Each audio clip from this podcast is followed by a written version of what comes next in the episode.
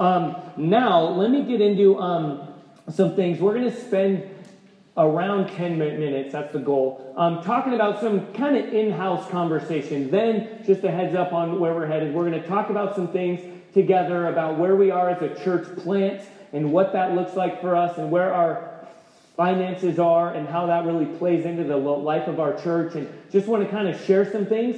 And then we're going to read the scripture. Well, we're going to pray. We're going to read the scripture. Then we're going to dive in to the sermon. Okay, so just want to make sure that you kind of know, right? Kind of check in along the way where we're headed.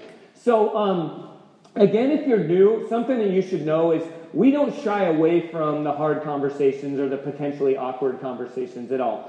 We don't think God really does ever in His Word, and so we don't. And so we just kind of talk honestly. So I know that like finances can sometimes be like a taboo conversation and something you don't talk about, right? You don't talk about what is it like religion, politics, and I guess finances is probably the third in that. Well, we kind of talk about it all, so because we think God really cares about everything. And with that too, we just want to update, right? We want to have some kind of in-house kind of family conversation on where we're at. And three things I'm going to cover right now, all right? So we're going to talk about, I want to thank you. I want to just give an update on kind of where we're at and kind of thank you. Those of you who have been giving and that way, I want to thank you. Want to cast some vision for, again, where we are, where we're headed. And then also, okay, don't tune out. At the end, there's some changes, especially to our finances and how we give specifically. There's some changes, so I want to kind of talk to you about that as well, okay? So that's where we're headed in this next little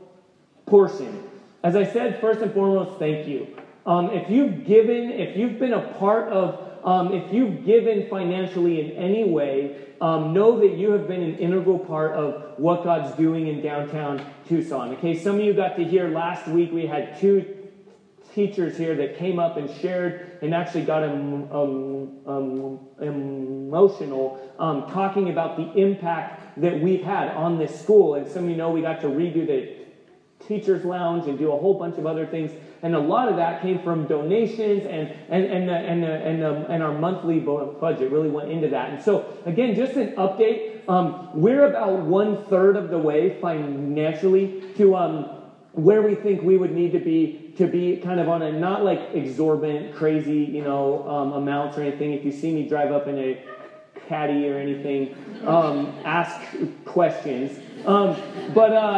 Just to be in a really healthy place as a church in order to be a self-sustaining congregation, we're about 1/3 of the way to where our monthly giving needs to be to kind of meet our budget in that way. So, you might be asking, well, what does that mean? Are we a church yet? What is this? Yes, okay, we are a church. We're a church plant. So now I'm going to cast a little bit of vision. We're a church plant, and we are a church, right? We baptize people. We have members. We're seeing God work in us and through us. But we're on a trajectory that we don't stay as a church plant forever, that at some point we kind of put on our big boy pants, if you will, and become a self-sustaining congregation.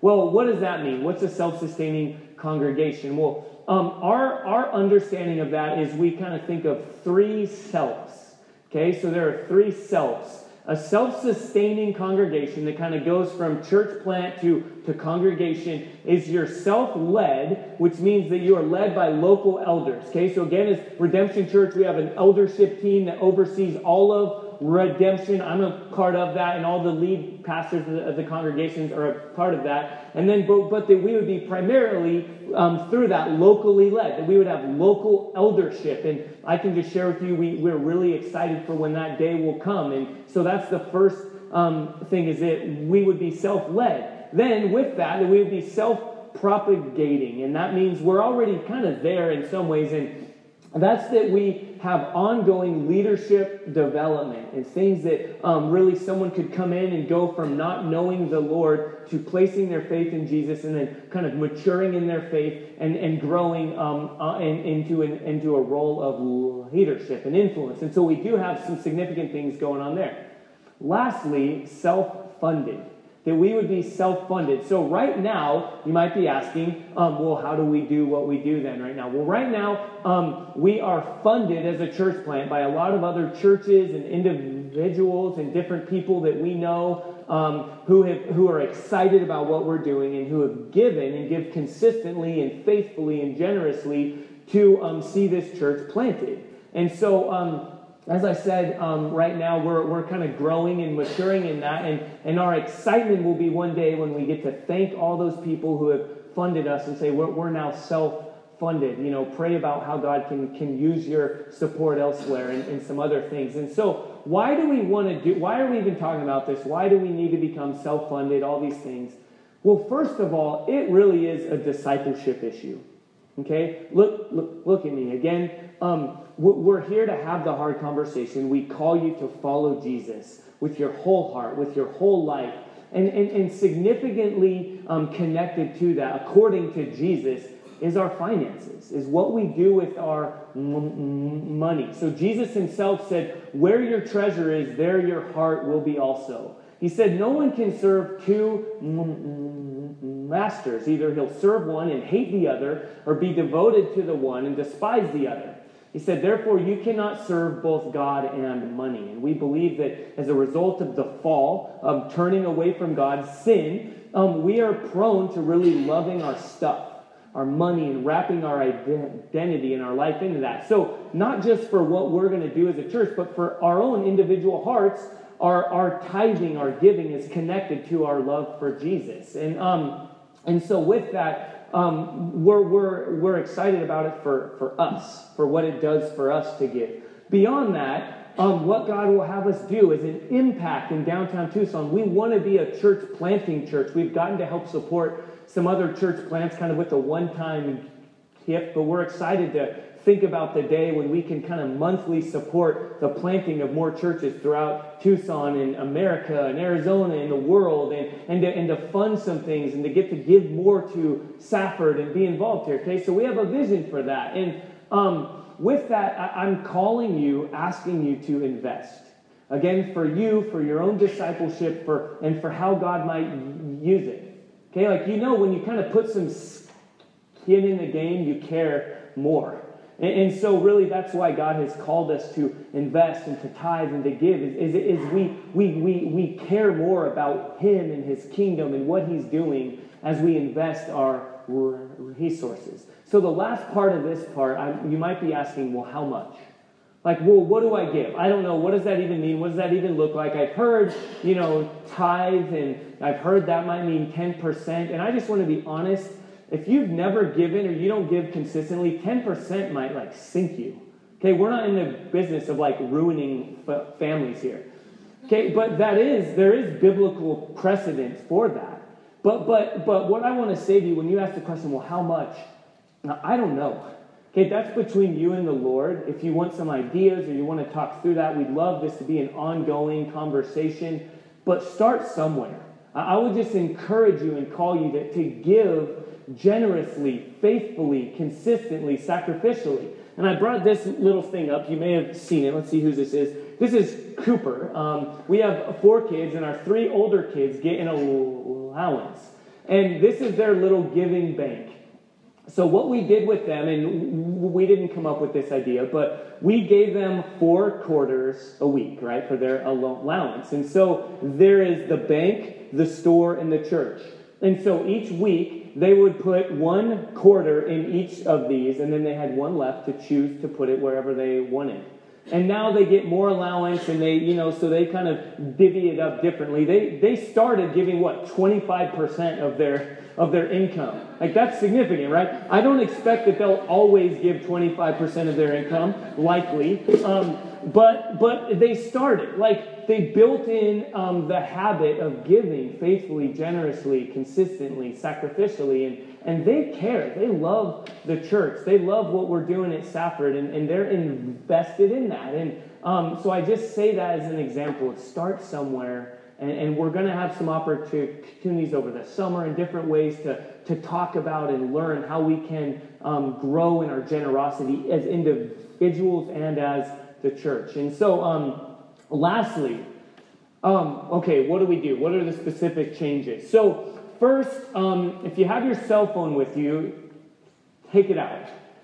And you want to give in this way. So you can act like you're doing it. I'm not judging, by the way. I'm not going to see who's not looking at their phone or anything like that. But the easiest way to sign up is this. You can simply text 77977 and then just all one word, lowercase, send the word Redemption Tucson to that number, 77977. And you will be sent a link that some other time then you can go back and head up. It'll take 10, 15 minutes or whatever to set it up. Even if you've already been giving, you need to do this because we're changing how we give. Because right now, if you go on to give, you have to filter through like all 8 congregations and all these different opportunities. And you know, we don't want Tucson's money going to Tempe. Okay? Actually, truth be told, Redemption Tempe supports Redemption Tucson. So I guess they're doing something good there. But so do that. Sign up that way, or you can go online to our church website, Tucson.redemptionaz.com, and you can give, click on give, and you can sign up that way. And now again, lastly, if you've been giving consistently, you also need to stop your giving. If you signed up online, that is, you've been giving through what's called Easy Pay. Now we're transitioning to Push Pay, because it's harder for me to say. So we're transitioning to that, and so you need to stop giving toward EasyTithe if you signed up online. So the easiest way to do that is this, okay? The easiest way is simply email this guy, Jason Raber at redemptionaz.com, and just write something along the lines of, please cancel my giving to EasyTithe, and since he's actually in Tempe, you can also say, like, bear down or something if you want, just to kind of jab at it. Or if you want to do it on your own, go to EasyTithe.com/redemption, and you can log in and kind of do it on your own. But the best way is just to email Jason. Okay? Amen? So there it is, right? We have the talk, right? Not the talk, but one of the big talks together. Again, I just want to remind us, God invites us to invest in what he's doing, and we do it with joy as a church, as individuals. And so as we kind of transition now, I'm going to invite up my friend Alex Tobar. He's going to actually pray for us as a church, for our finances, as we kind of go from the kiddie table to the adult table, if you will, and grow from church plant to self-sustained congregation. Alex and his wife and his family really embrace living all of life for the Lord. They're generous, they're faithful, they're just, great friends. So Alex is going to pray for us in this way, and then he's going to read our scripture. So, thanks, Alex. All right, well, let's bow our heads and pray. Dear Lord, we just thank you for this day, even just this beautiful weather that we get to live in Tucson, Arizona.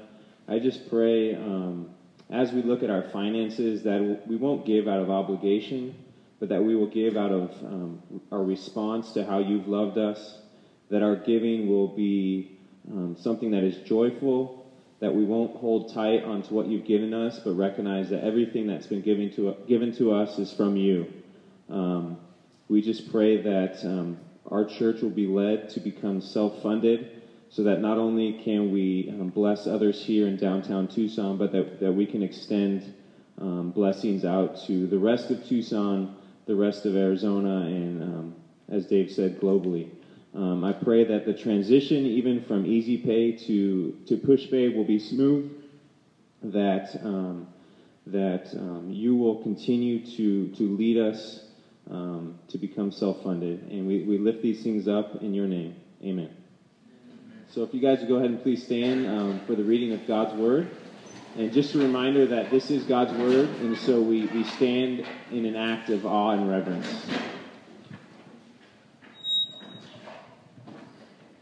And I'm only going to be reading 4 of the verses from today. It's Mark 4:9-13. And he said, "He who has ears to hear, let him hear." And when he was alone, those around him with the 12 asked him about the parables. And he said to them, "To you has been given the secret of the kingdom of God, but for those outside everything is in parables, so that they may indeed see but not perceive, and may indeed hear but not understand, lest they should turn and be forgiven." And he said to them, "Do you not understand this parable?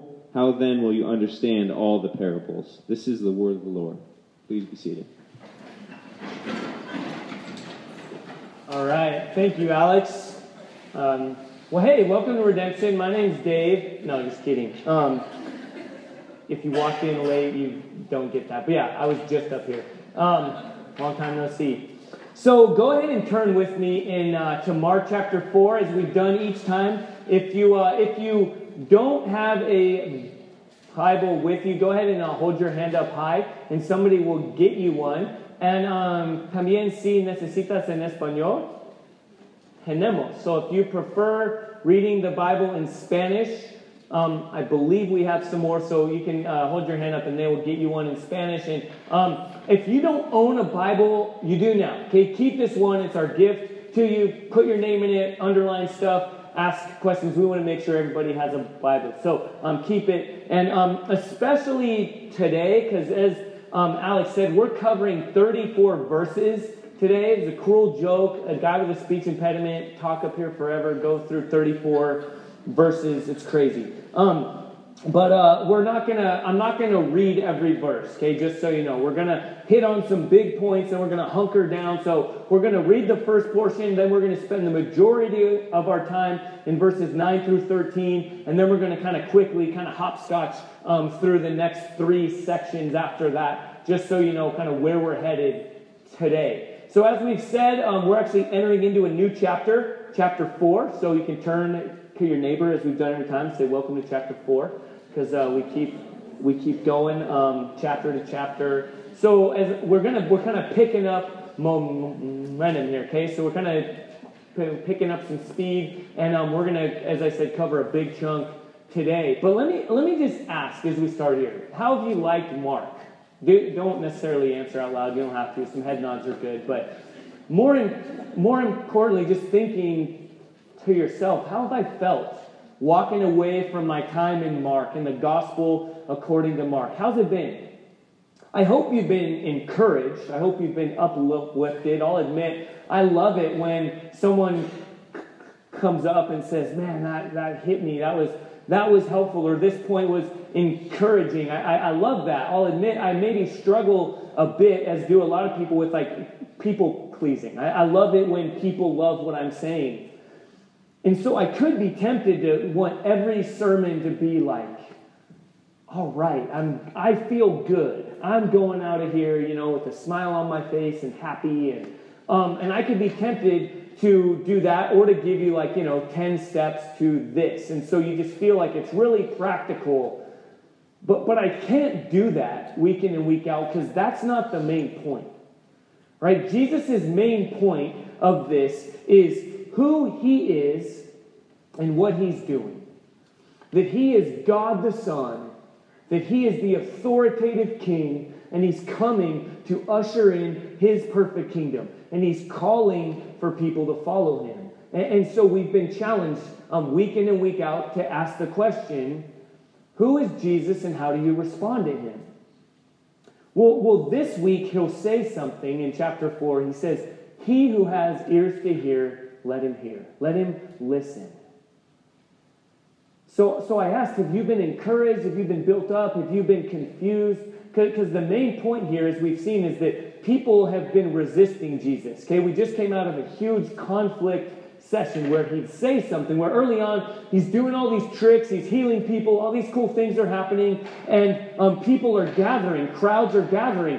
And as he continues to faithfully and very purposefully proclaim his message, people start to be a little bit confused. And they're like, wait, what? And they're confused, and then they push back, and they resist, and there's conflict. And then the point that Jesus wants to hammer home to us here is this, that if you're confused by what Jesus is saying, if over time, the more you hear the gospel, the good news of his lordship, his kingship, and what he's doing, if you're offended or apathetic, and you should be worried. Because what we see is Jesus doesn't give us room to just sprinkle some Jesus on our lives. Okay, he doesn't give us room to just let our lives be set up where Jesus just kind of slips in really nicely right here, as we've said before, between like, you know, Sunday afternoon brunch and Sunday morning, like meet the press or whatever you watch on Sunday morning, like, right? We just think, oh, I'm just going to kind of slip some church in. We see if the gospel, which simply means good news, if that's rightly presented, then Jesus is rightly presented to us. There's no happy medium. Either you're a true follower of his, and you learn more and more, and you submit more and more, and you're challenged, and you surrender your life to him, or over time you grow apathetic and offended, and you eventually decide, I don't really want this. But the true gospel doesn't give us opportunity to just kind of slide in and just kind of easily accept him. And so I want to ask the question, I'm going to pray as Jesus asked the question, is do you have ears to hear? And that'll make more sense as we walk along. But are your ears perked to hear the good news of Jesus, the message of the gospel? And then from there, you're compelled to follow, to surrender as a true disciple, as a true follower. Or are your ears, earmuffed? Are you blocking out? Are you offended? Are you apathetic? And over time, do you simply turn away? So I'm going to pray right now that God would give us ears to hear. Okay, I believe that we need his intervention to open our ears and our eyes and our hearts to rightly hear and understand. Okay, so let's pray and then we'll get into it. Lord, thank you for this morning. Thank you for the opportunity to talk, even already to talk about, Lord, where our hearts are and where our treasure is and where you are and where you fit into all that. And I don't pretend to know where everyone is in this room, Lord, where we need to hear from you. But I know that in a lot of ways, American Christianity, kind of as we've gone to be just a good, upstanding, moral person, leaves us vulnerable to thinking that you will just kind of share your throne on our hearts, that you'll share your throne in our lives, that we get to kind of go to you as just a good, helpful resource rather than surrendering to you. So Lord, as we hear what it means to have ears to hear and to lean in and to seek to understand the otherwise crazy reality of you and your kingdom and your lordship, I pray that you will soften our hearts, that you will do the hard work of preparing us to hear and receive and respond to your work and your kingship. Lord Jesus, we pray in your name. Amen. All right, so in the beginning here in chapter 4, verses 1 through 8, I'm just going to kind of explain it, okay? Basically, you may have heard this before, but Jesus tells what's called a parable. And it's a parable is a story with a connected message to it.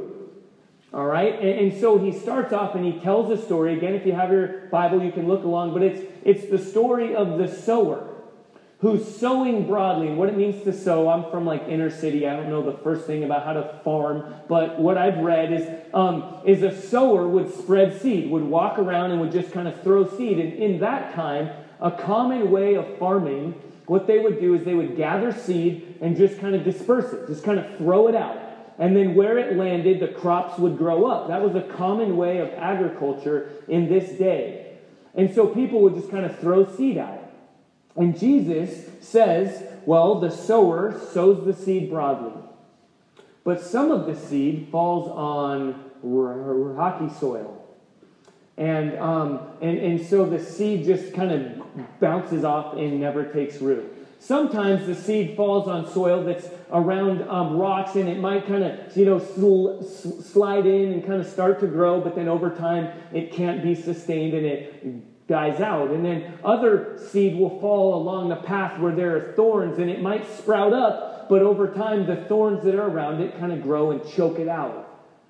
And then other seeds fall on good soil, and the soil receives it, and it falls in and is nourished and grows, and then eventually produces fruit and is helpful. And so Jesus just does this sometimes. He just kind of tells these stories. And a lot of people are like, what? Like I don't get it, right? Like we may be somewhat familiar with these stories. I'm like, oh yeah, we think of it as making sense, but really the main point in Jesus telling these kind of stories, these parables time and time again, is people are really confused. People are like, who's the crazy guy, right? We talked about that last week. Like, who brought, Uncle Eddie, right, from National Lampoon's Christmas Vacation? They're like, this guy's embarrassing us. His own family thought that. Other people might think like the old guy that just says whatever he wants? I'll admit, I can't wait to become that guy, all right? The old guy that just doesn't care, kind of lets bodily functions happen and doesn't really apologize for it, just kind of continues on, doesn't care. Some of you guys might have a grandpa or a dad or someone like that, and I'm excited for that day.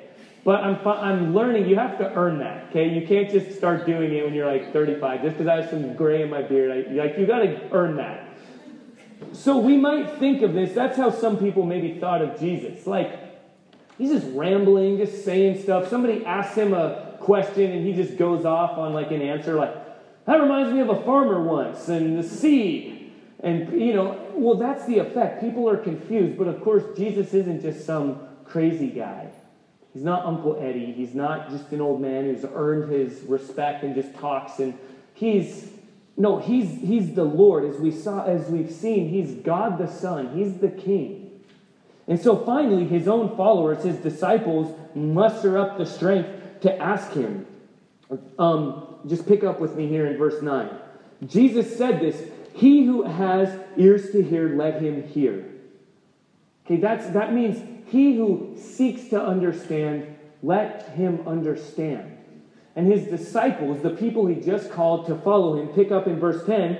And when he was alone, those around him, the 12, asked him about the parables. So they're finally like, Jesus, you said that if we seek to understand, then we will understand. Well, we don't understand. Like, I don't get it. What are you talking about? What's the seed and the soil's deal? What are you talking about? And then Jesus goes on and he says this. He says, to you has been given the secret of the kingdom of God. The secret of the kingdom of God is Jesus himself. Okay, these people commune with Jesus. He's called them to himself. They live with him. They spend time with him. So he's saying, you're near me. You're with me. You're my follower. So you get this. And then he goes on and says, but for those outside, everything is in parables, so that they may indeed see but not perceive, and may indeed hear but not understand, lest they should turn and be forgiven. What's Jesus talking about? What's he saying? He's saying this, okay, that these parables that he speaks in have two main points, okay, two purposes, and they're this. It's to further differentiate between true followers and false followers of Jesus. It's to further expose that you can't just sprinkle a little bit of Jesus onto your life. What it is it's to teach and reveal the truth of the kingdom. It's to reveal the truth of the gospel. What it means to give your life to Jesus and to surrender to him and to follow him in all of life. He tells these parables so that those who have ears to hear will lean in and say, wait, that doesn't really connect with the way we've been living to what we understand. How? Help us understand more. And Jesus will teach more and will explain the secrets, the good news of his kingdom and what he's come to do. But to those who don't understand, it says they will become more and more confused. They'll be like, wait, what? I don't get it. And you're talking about seed and soils, and it doesn't make sense. It doesn't fit into our understanding of where you fit into my life, Jesus, right? Like, you're just a spiritual guru. You've come to kind of fit into our lives. You're going to do what we want you to do. You're going to, fit into Sunday morning. And what you're talking about doesn't really jive. And so I'm kind of confused. And the main point is that, the people who are trying to do anything other than follow Jesus are going to grow more and more frustrated. And in fact, judgment is going to grow. And that's why he quotes Isaiah chapter 6. He says, so that those who are outside, those who have earmuffs on, those who don't want to hear the gospel, they will see but not perceive. They will hear but not understand, lest they should turn and be forgiven. Okay, the audience hearing this would be keenly aware. This is an Old Testament, okay, from God's word in Isaiah chapter 6. where God's talking about his judgment, and he's saying a day will come when people will hear, okay, the whole purpose is of life, and the Jewish people would have known this, is that God is God, and he is forming a people to be his people, and that because of sin, we've turned our backs on him, we said, we don't want to have anything to do with you, and God has promised that he would not leave things that way, but that he would form a people, and that he would bring them in. And what this is saying, Isaiah chapter 6, is, no, the day will come when my own people, whose whole purpose is to know me and follow me and hear my voice and come running like a parent calling for their child, and the child comes running with joy. Well, one day will come, he says, when people will hear and not even understand. Will see but be like, wait, who are you? I don't get it. When they'll be confused. And this is a reminder that says, listen, if you're confused, if you're apathetic, if you're offended, if you're not hearing what I'm, throwing down, you should be worried. Because that means you're not one of my followers. You're not one of my people. So again, I ask you to consider, does the message that Jesus is calling for all of life, he's calling for you to surrender all of who you are. Is that offensive? Are you apathetic? Are you confused? Because that's a warning. And then even his own disciples are kind of lean in and like, I don't know. And then Jesus asked this question. He says, do you not understand this parable? Again, that's kind of a warning, but also an invitation. It says, listen, if you don't understand, lean in. Okay, seek to understand. Ask. And then he goes on and explains this parable. Okay, so it's almost like he says, now let me explain how this works, and then he'll give three more parables. So he'll explain that one, and he'll give three more. But the main point of this, again, is listen, I'm proclaiming to you what it means to surrender your life to me. Are you offended? Are you apathetic? Or are you drawn in to understand? Okay, so he goes on and he explains, all right? I'm not going to, again, read all the way through this, but he explains what it means, what he said in those first verses. He explains the parable of the sower. First, who is the sower? First and foremost, the sower is Jesus. He gladly and willingly disperses his good news throughout the world, throughout everywhere.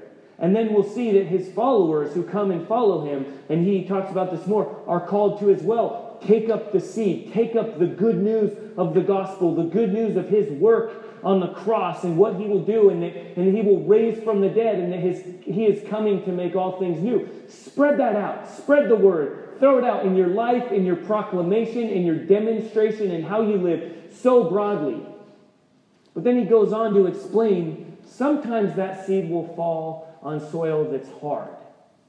That people will hear and will resist. And say, I don't want any of that. I don't want to follow you. I reject that. Maybe we think of like an overt, outright atheist or someone who says, I don't want any of that. Keep it out. No Jesus here. Okay, that will happen.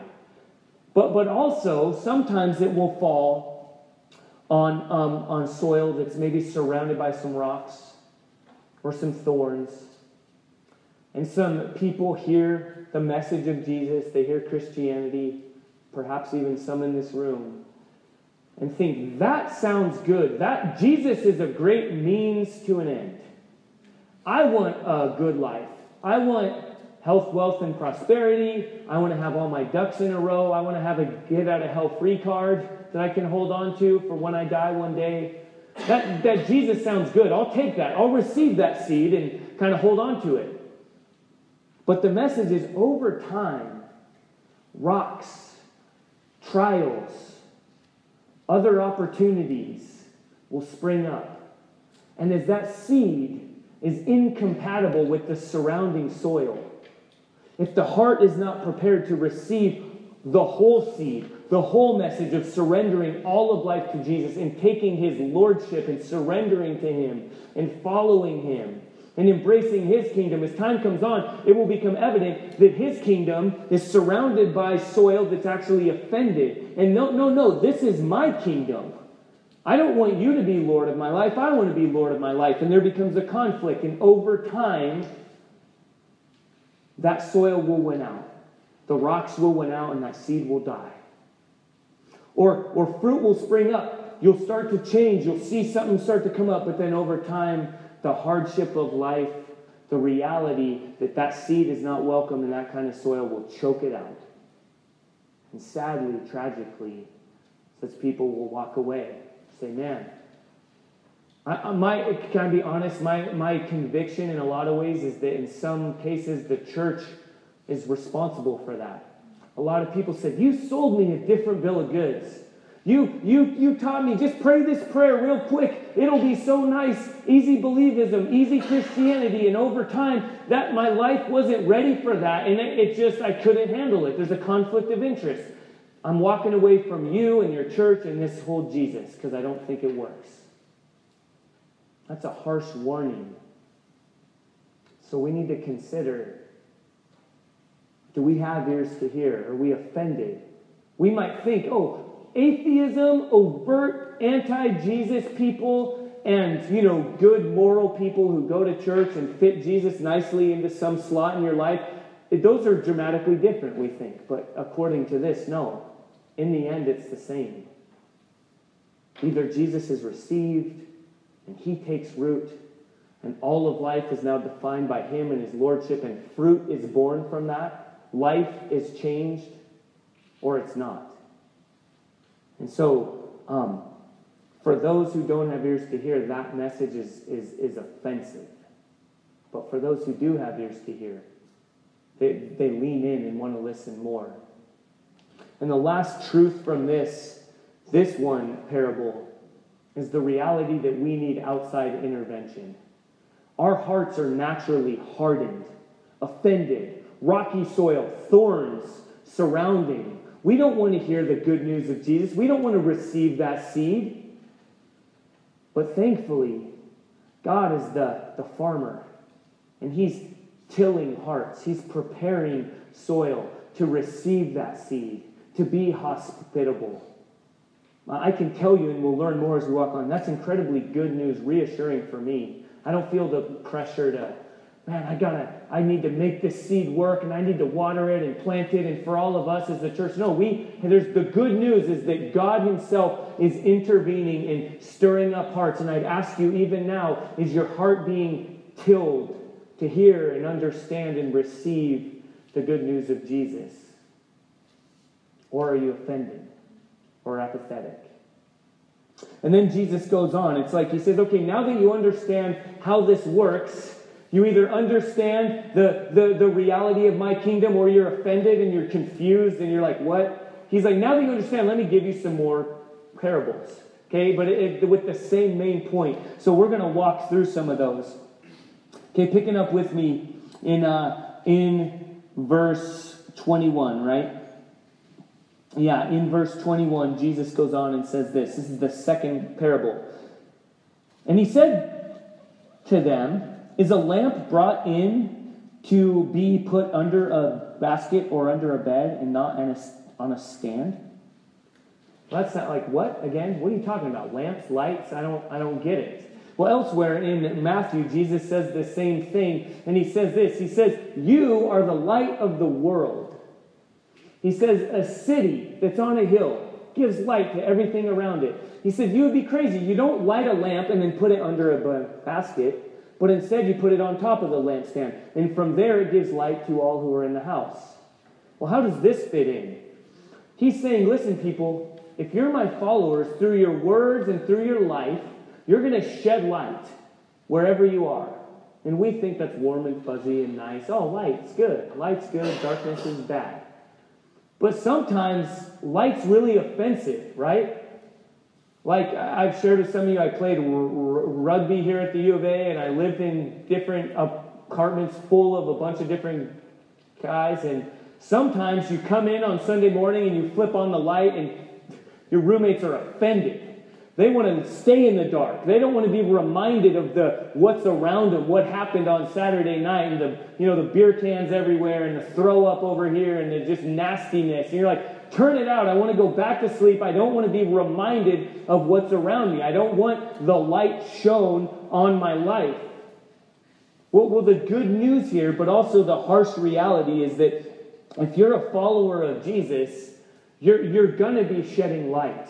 And some will be grateful. This makes sense. The good news of Jesus shining on my life, that's good. The light is shown and people are transformed. But for some, the light is going to be offensive. They're going to be mad. Don't shine that on here. I just want to keep that in the closet. I want to keep the light off. I want to sleep until 2 in the morning and hope I just wake up and it's all gone. I don't want to be reminded of this. And then Jesus goes on there and he explains. Again, it sounds crazy, so his followers have to ask more, and he explains. He says, pay attention to what you hear. With the measure you use, it will be measured to you, and still more will be added. But to the one who has, more will be given, and from the one who has not, even what he has will be taken away. Well, what he means here is, again, all coming back. Do you have ears to hear, a heart to understand? Because if you do, you might be confused at first. Jesus, you're talking crazy talk. What's all this light business and soil business? But like his followers, you're like, Jesus, help me understand. And then over time, you have been given a measure of understanding. And he will help you understand more and more. One author and pastor, John Piper, talks about this. And he talks about an onion. I hate onions. I don't like onions, so I'm offended by this illustration. But so if you know of something other than an onion that would work here, please come and let me know. But he says basically that the Christian life following Jesus is like an onion. You peel back a layer, and then it's exposed. And the truth of Jesus, the good news of what it means to have your whole life defined by what he's done, laying his life down on the cross, and by his kingship and his lordship, it shines on that layer, and you're transformed. And then as time goes on, through whatever way, that next layer is peeled back, and the light of the gospel shines, and you get more and more understanding. I've gotten to know some folks, even one guy here in our church, a good friend of mine who I talked to, and he talks about like 2 years ago, he was not following Jesus, and in fact, he was walking the other direction and all kinds of crazy stuff, and he even jokes sometimes and kind of laughs like, man, if I saw myself, spending, Friday night this way or being excited about this kind of lifestyle, right, like I would have thought I was crazy. But things that I used to be offended by or I used to reject, I'm now excited about. And so it's been such a fun thing to see more and more understanding come, not only in my own life, but in all of our lives, to see the gospel continuing to make sense. But then that harsh warning is still there, that others, over time, if you don't understand now and you still have the earmuffs on, it's not going to get better. Okay, next week, there you go. How many pastors say it's going to be worse? If you're offended this week, it'll be worse next week. But that's the reality. Like, if you don't get, if you're trying to fit Jesus in wherever you want him to fit, it's not going to work, and at times it's going to become more and more offensive. And then Jesus goes on, and he tells another parable. And he says this, pick up with me in verse 26. Jesus says, the kingdom of God is as if a man should scatter seed on the ground. He sleeps and it rises night and day, and the seed sprouts and grows, and he knows not how. Okay, the message here is that, again, if you're a follower of Jesus, you're called to live your life through your proclamation and your demonstration, how you live your life, sowing the seed of the gospel. You're sowing the good news of Jesus. And we say all of life is all for Jesus. So everything you're doing, you're proclaiming that message. You're sending out the seed of the gospel. But the incredibly good news here, good news for me, is to be reminded that he's ultimately in control. That we go to sleep, we wake up, and he's continuing to bring in the harvest. He's continuing to cause growth where he sees that growth needs to happen. He knows what seeds need to fall on what soils. He knows what hearts need to be tilled through all different measures. Let me just say to you, all right, even in light of what we talked about earlier with our church finances and all that, the success rate of church plants is really low. I forget the exact number. What do they say? Half of all statistics are made up. Nice. Some of you maybe didn't even get that, but, right? So I don't know the statistics, but most church plants don't succeed. And by God's grace, we've seen a lot of growth and a lot of really fun things happening here. But I can tell you, I sleep really well.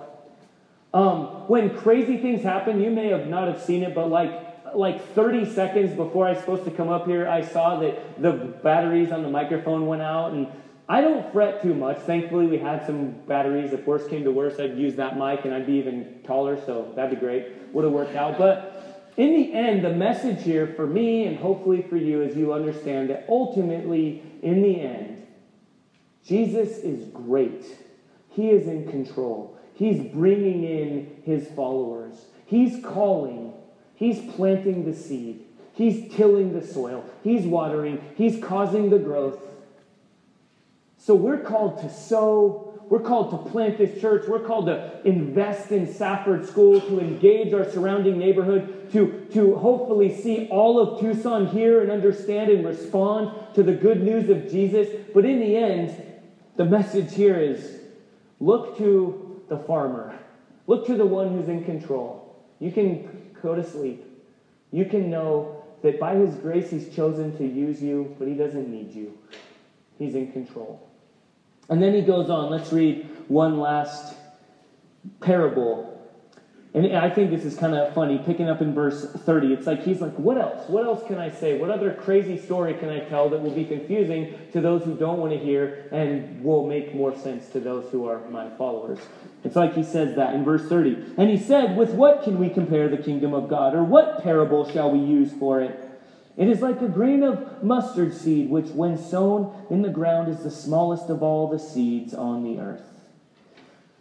The message here is that the seed, the mustard seed, is the very smallest. Again, I don't know agriculture at all. But apparently the smallest seed of the seed that would be sown and thrown out is the mustard seed. You'd like grab huge handfuls and throw it out. But over time, that mustard seed grows. Again, you might not see it. You don't see how it's happening. But it grows and grows until at some point it actually covers. Like orchards, if ever you've seen an orchard, often orchards have a bunch of mustard seed under it. It's been sown out there and it grows, and it says it's big enough to host like birds of the air can come and build nests where this tiny seed was. Well, the good news of Jesus is coming. Though there was a loud proclamation, the good news of God the Son, right now, as we've seen, the crowds are building, but they're offended. His kingdom is coming slowly, but it's building momentum. And over time, you see that Jesus isn't worried. When he calls people and they're confused and they put earmuffs on and they run around, like, la, la, la, I don't hear you, I don't want to follow you. Jesus is continuing to coolly and calmly and faithfully and purposefully build his kingdom. Right? It's like a tsunami. If you know how a tsunami happens, you've heard of some of these tragedies where like an earthquake happens somewhere in the ocean and it looks like a little blip, but over the momentum builds and builds into a massive wave, or perhaps, right, we're in Arizona, we don't get ocean very well, like an avalanche, right? Like little bit of snow, and then over time it's just building and building and growing. No, still not good. Avalanches. Well, Mount Lemmon, we have snow, right? Phoenix, they don't have that.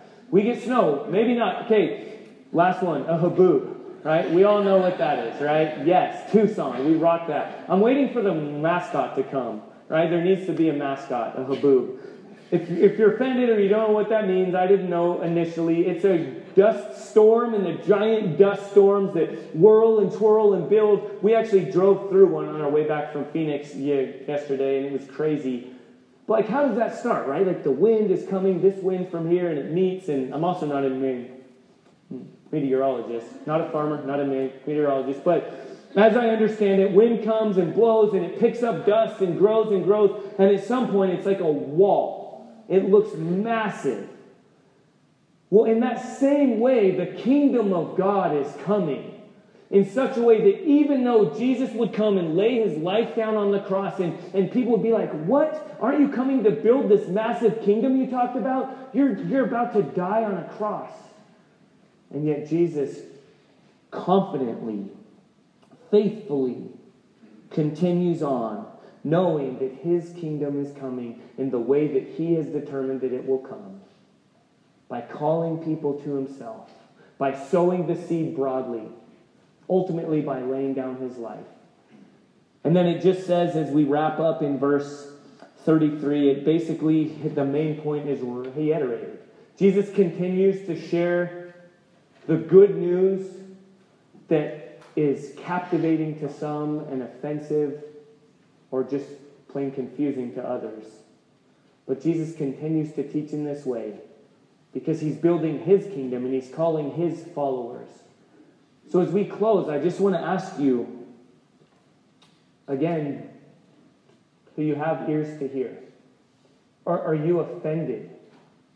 Does something in you say, that's not fair. This message I just heard about the seed being, going everywhere, but some soils don't receive it. And hearing about God and his sovereignty, that's offensive to me. That's not fair. Let me be honest. You know what's not fair? Is that we don't have to go to hell. If we want fair, we get hell. Because we're told in the Old Testament, in Isaiah again, the Bible says, all we like sheep have gone astray. We've all chosen to turn away from God, to go our own way. We've all chosen to build our own kingdoms, to give God the proverbial middle finger and to say, you're not king, I want to be king. We've all done that. We've all committed treason. We all deserve hell and judgment. But thank God he's not fair. He says in Romans chapter 3, verse 23, all have sinned and fall short of the glory of God, and are justified by his grace as a gift through the redemption that is in Christ Jesus. Guys, that's not fair. That Old Testament passage from Isaiah 53, it says, all we like sheep have gone astray, each one to his own way, but on him God has laid the iniquities of us all. That's not fair. Is the message of the gospel offensive to you? Or are you drawn in to listen more? Because if you're offended, you're not rightly understanding how unfair the cross is. That though we have all offended God and sinned against him and deserve his judgment, he has chosen to lay your iniquity on his son, who deserves praise and worship. The creator of all things would take on himself the judgment that you and I deserve. That's not fair, but it's good. It's good news. It's the best news we could ever hear. So now as we respond, as we close, we simply let us now consider, do I have ears to hear? Perhaps throughout this time, God has been tilling the soil of your heart. Perhaps you hear, but you're a little bit confused. I encourage you, that's good news. Lean in. Seek further understanding. God has given you ears to hear. Listen. If you've been offended, but now you're shaken from that, and you say, man, this gospel has been confusing to me. But it seems like that seed is still trying to take root. Respond. Respond in prayer. Respond in worship. Because ultimately, I want to ask, do you have ears to hear? If you do, seek to know more of his good news. Let all of life be defined by the person and work and lordship and authority of Jesus. Let's pray. Lord, I again thank you for the good news that we've heard today. It's a lot of it, a lot of good news. Lord, the good news that though your message is initially offensive and confusing, Lord, that we can be apathetic toward it. Lord, that over time you are tilling the soil of our hearts. Lord, you're calling us to follow you. You're calling us to respond. The seed of your gospel is indeed taking root. Lord, thank you for the good news that though we're initially confused, because of your grace and your patience, your undeserved favor, we can understand more and more and more. Lord, thank you for the hope we have in Jesus. Thank you for the good news that, Lord, that you don't see us, though, in a progression, that if we are in you, in Christ, if we put our faith in you, we can call you Father. Or you see us as sons and daughters. Or you patiently allow us to struggle and to learn and to grow over time. Lord, thank you for the good news that you are building this church, or that you are the head, or that you are the king, that you are responsible for the good of Tucson. And Lord, lastly, thank you that by your grace, you've given us opportunity to be a part of it. You've called us. Lord, we get to sow the seed. We get to work and to struggle, but ultimately we rest in the good news that you are bringing in your kingdom, that you're in control. So Lord, now may we respond accordingly to your authority. We pray in Jesus' name. Amen.